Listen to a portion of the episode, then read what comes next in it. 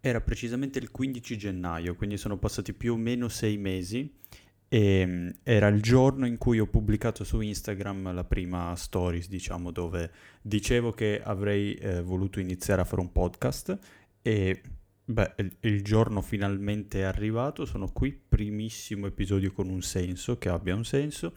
E mm, allora devo fare un ringraziamento a una persona e devo incominciarvi a dirvi già un po', un po di paure che ho.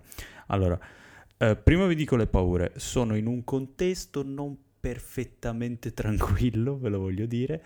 E, ehm, allora, sono a casa, registro a casa, ovviamente non, non ho uno studio, non ho ancora fatto soldi con questa cosa. E tra l'altro col ventilatore spento, perché eh, se accendo il ventilatore si sente un rumore di fondo fuori dal normale, non è assolutamente orecchiabile, soprattutto per una durata di tempo che non so di preciso quanto sarà, devo essere onesto.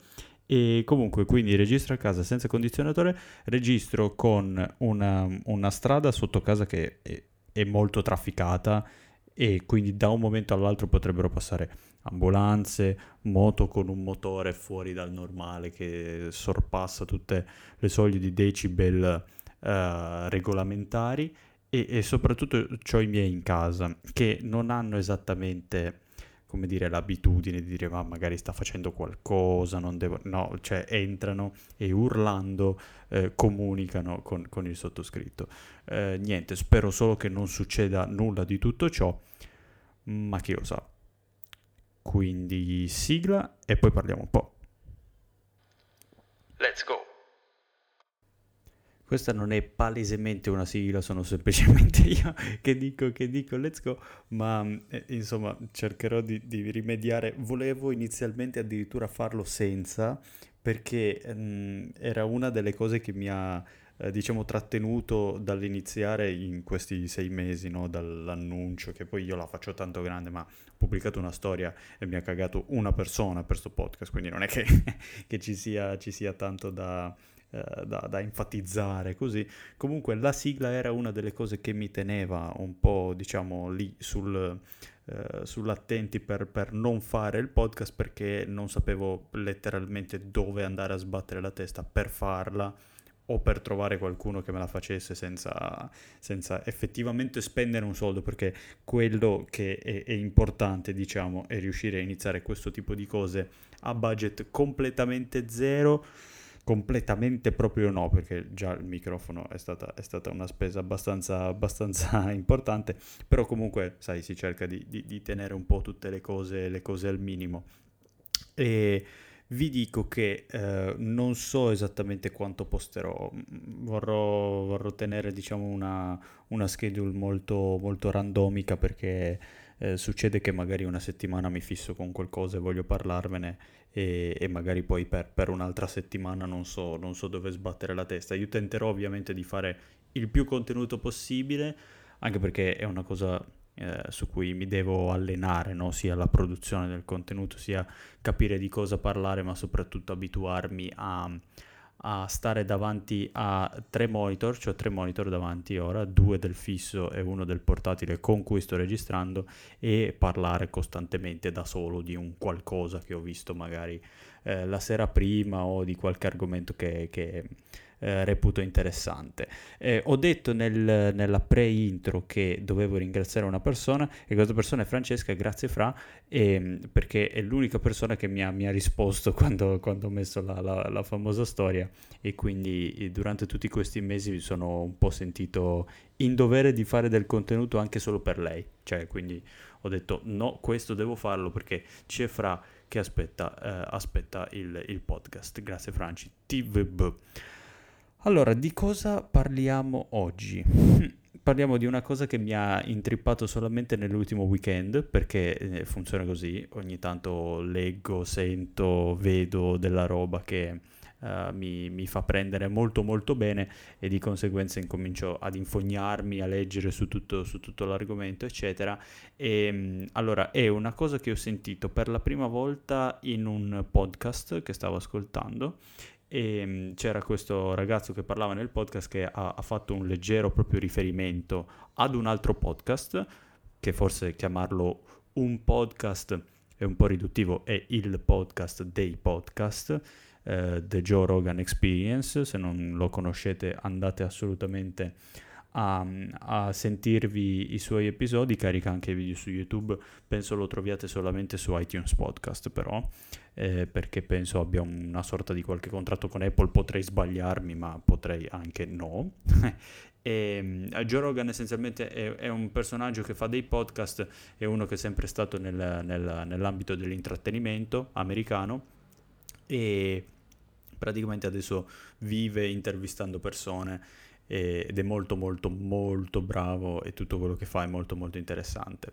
Eh, in questo podcast, in questo episodio di Joe Rogan, eh, lui intervistava un certo Bob Lazar.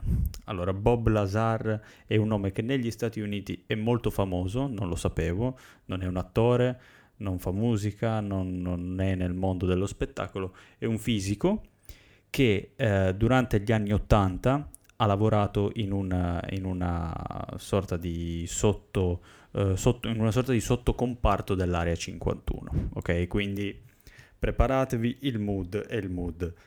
Alieni. allora, è una cosa che non mi è mai interessata a niente, vi devo dire la verità, è stato uno, de- è uno degli argomenti che meno mi ha preso fino alla venera età di 23 anni. Non, non mi sono mai interessato dell'argomento, non, non mi è mai eh, come dire, troppo interessato tutto questo sensazionalismo che si era creato dietro questa cosa. Eh, sono uno che ha vissuto al, almeno accad- accademicamente e, e, a livello scolastico in un ambiente molto scientifico, quindi poteva anche essere un, un, un argomento che poteva, poteva prendermi eh, non lo ha fatto fino a venerdì scorso dove ho sentito per la prima volta il nome di questo Bob Lazar eh, che tra l'altro su cui tra l'altro è stato fatto un documentario su Netflix eh, anche per questo eh, che è andato da, eh, da, Joe Rogan a farsi intervistare. Ehm, il, il documentario su Netflix che vi consiglio si chiama Bob Lazar e poi ha un sottotitolo del tipo Area 51 e Flying Sorceress, qualcosa del genere, ed è fatto da Jeremy Corbell e, e è un documentario fatto bene. No, non ho amato moltissimo diciamo, la realizzazione in termini proprio di, di narrativa, per carità la storia, la storia, è narrata bene dall'inizio alla fine con tutti i particolari dentro eh. Però non so ci sono state delle scelte proprio artistiche che non mi hanno fatto impazzire ci sono un po' di, di voci un po' strane un po' senza senso secondo me che, che hanno reso un po' il tutto non, di, non dico un po' cringe però era, era, lì lì, insomma, se però vi concentrate sulla storia è assolutamente fatto bene, racconta, racconta tutto molto molto molto bene. E, ehm, allora, beh, arriviamo ai fatti. Eh, chi Bob Lazar? Cosa ha fatto sto Bob Lazar? Perché è famoso in America sto Bob Lazar? Allora, negli anni 80 c'era eh, questo, eh, è scoppiato, diciamo, il, il, il mito dell'Area 51, no? Si è scoperto che il governo americano aveva questa grandissima base, eh, che sembrava quasi una base militare, eh, all'interno, nel bel mezzo del deserto del Nevada, un posto disabitato, l'unico posto vicino è Las Vegas e eh, intorno non c'era praticamente, praticamente nulla. Eh, anche oggi se andate non è cambiato moltissimo dagli anni 80 ad oggi, eh, ci sono dei poli diciamo nel Nevada che sono molto, eh, molto visitati, molto popolati, ma per il resto è praticamente un, un deserto eh, veramente, veramente molto vasto e veramente, veramente molto vuoto. Uh, in una strada però, uh, prendendo una, un qualche, una, qualche, strada sterrata, si arriva a questa grandissima area 51. Ne avete sicuramente sentito parlare, um, esperimenti sugli alieni, esperimenti su macchinari extraterrestri e cose varie. La storia di Bob si intreccia con quella dell'area 51 perché Bob finisce per andare a lavorare in un, in un comparto dell'area 51. Uh, ora, come è successo questo? Lui era un fisico appena uscito dall'università, era, uh, aveva uh, 20 anni, intorno a quell'età lì, e incomincia a mandare curriculum a destra e a sinistra per cercare un lavoro.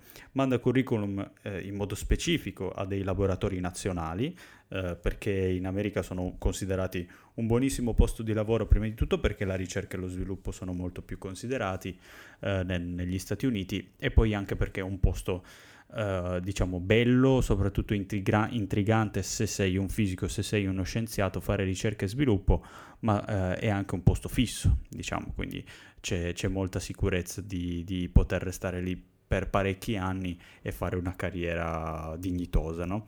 E mm, manda questi curriculum e alla fine viene contattato da un'azienda a Los, Ama- a Los Amalos, che è un, un posto vicino, vicino, a Las Vegas, vicino a, alla famosa Area 51, e um, fa un colloquio e in questo colloquio gli spiegano che hanno bisogno di cercare un, um, uno scienziato, un fisico che eh, fosse in grado di prendere il posto di un fisico che si era appena tolto da un progetto molto importante e di cui tra l'altro ne era anche a capo.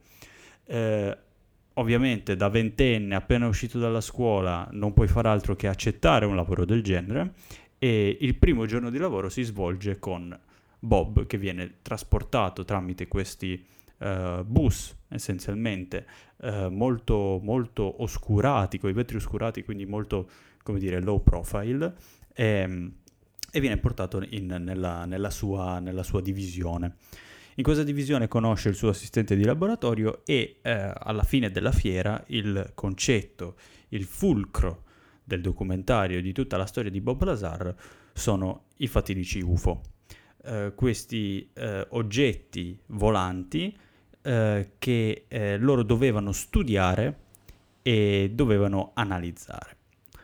Ora, la cosa che fa, come dire, pensare, la cosa che fa più clamore è che secondo Bob Lazar questi oggetti non erano di oggetti di fattura umana.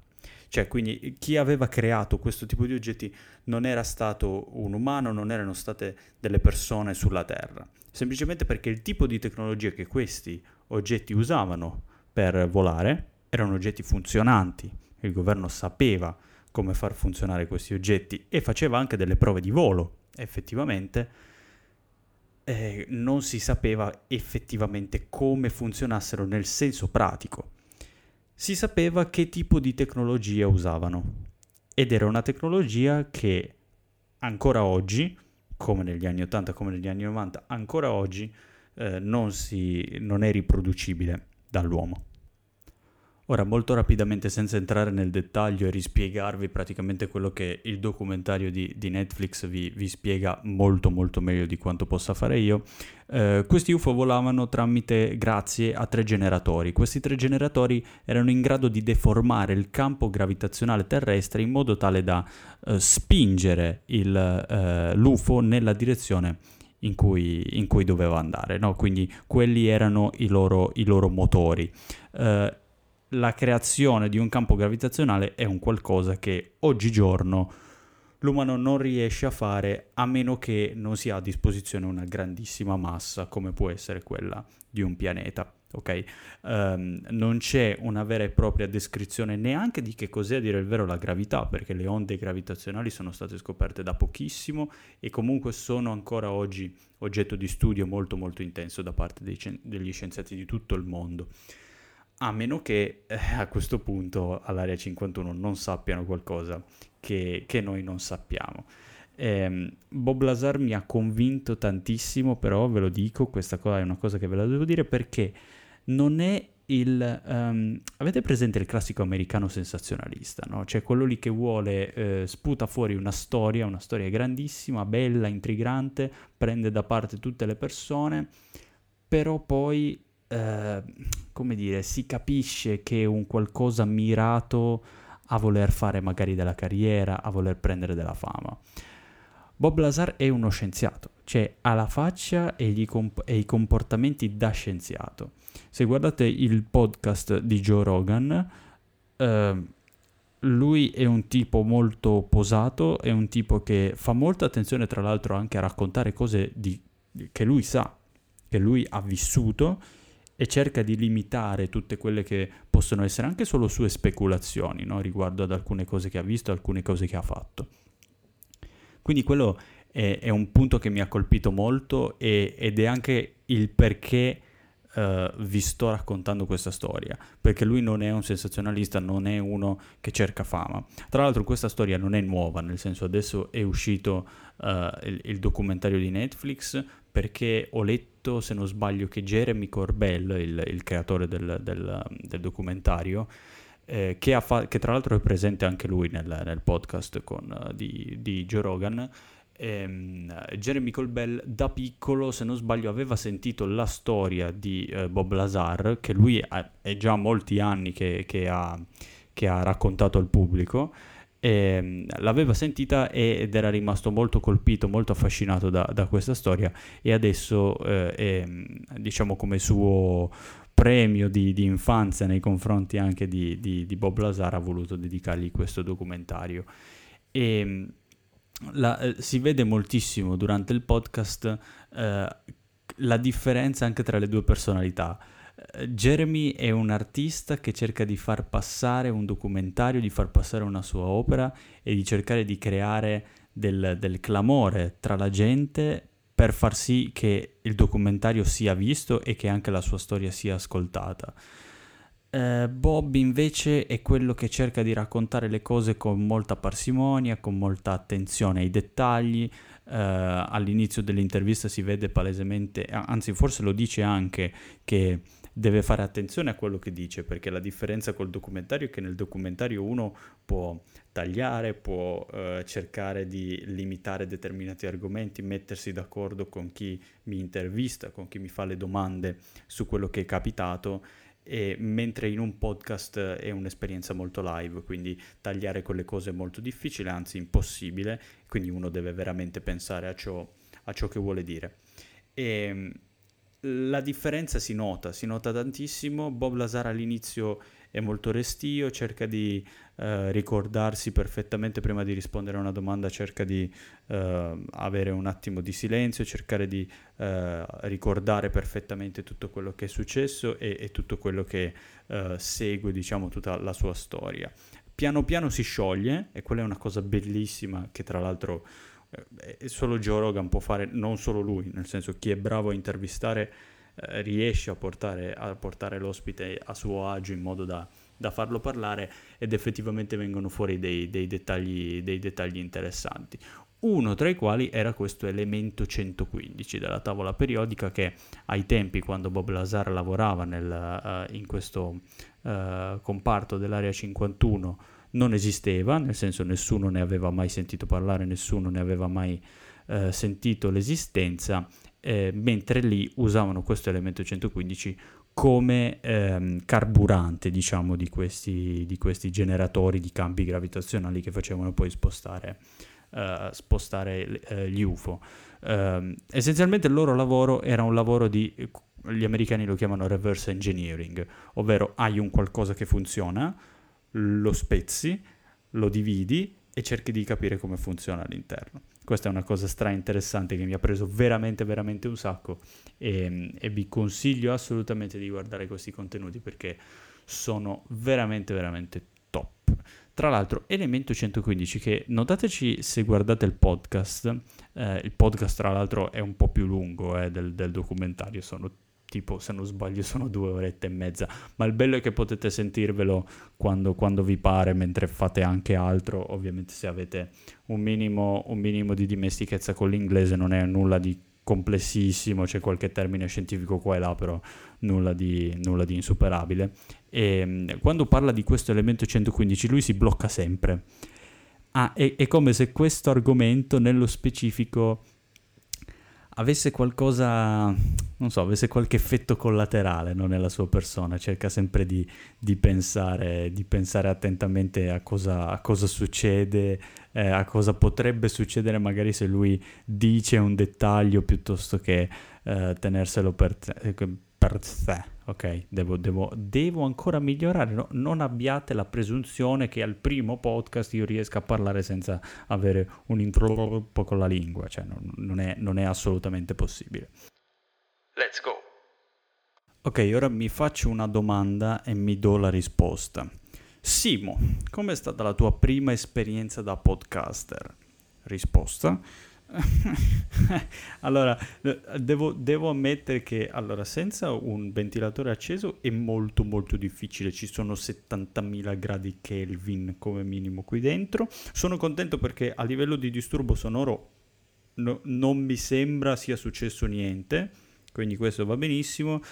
Penso di soffrire un po' di ansia da prestazione però, perché vi dico la verità, da quando ho, ho, in mente di fare il podcast ho provato a fare tanti episodi, vi parlo di una ventina di episodi di podcast che non ho pubblicato, cioè li ho fatti eh, solamente come palestra, come training.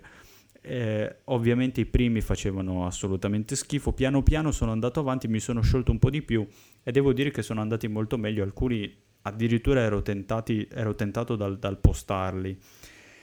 Eh, adesso che lo faccio, che so che questo episodio andrà per forza live perché mi, mi, mi obbligo, è, è, un è, un po', diverso. Non penso di aver fatto la, la, prestazione migliore della vita, ma questa è una cosa che, che punto assolutamente a, a, a migliorare, raga. Ce la farò. Ce la farò. Adesso fatemi accendere il ventilatore assolutamente perché se no muoio. Io vi ringrazio vi dico che il podcast potete seguirlo su Spotify, su iTunes Podcast e su Google Podcast e niente, spero, spero vi sia piaciuto passare 20 minuti più o meno con me, con la mia voce a tenervi compagnia e piano piano si migliora, ve lo prometto. Ci sentiamo alla prossima. Let's go.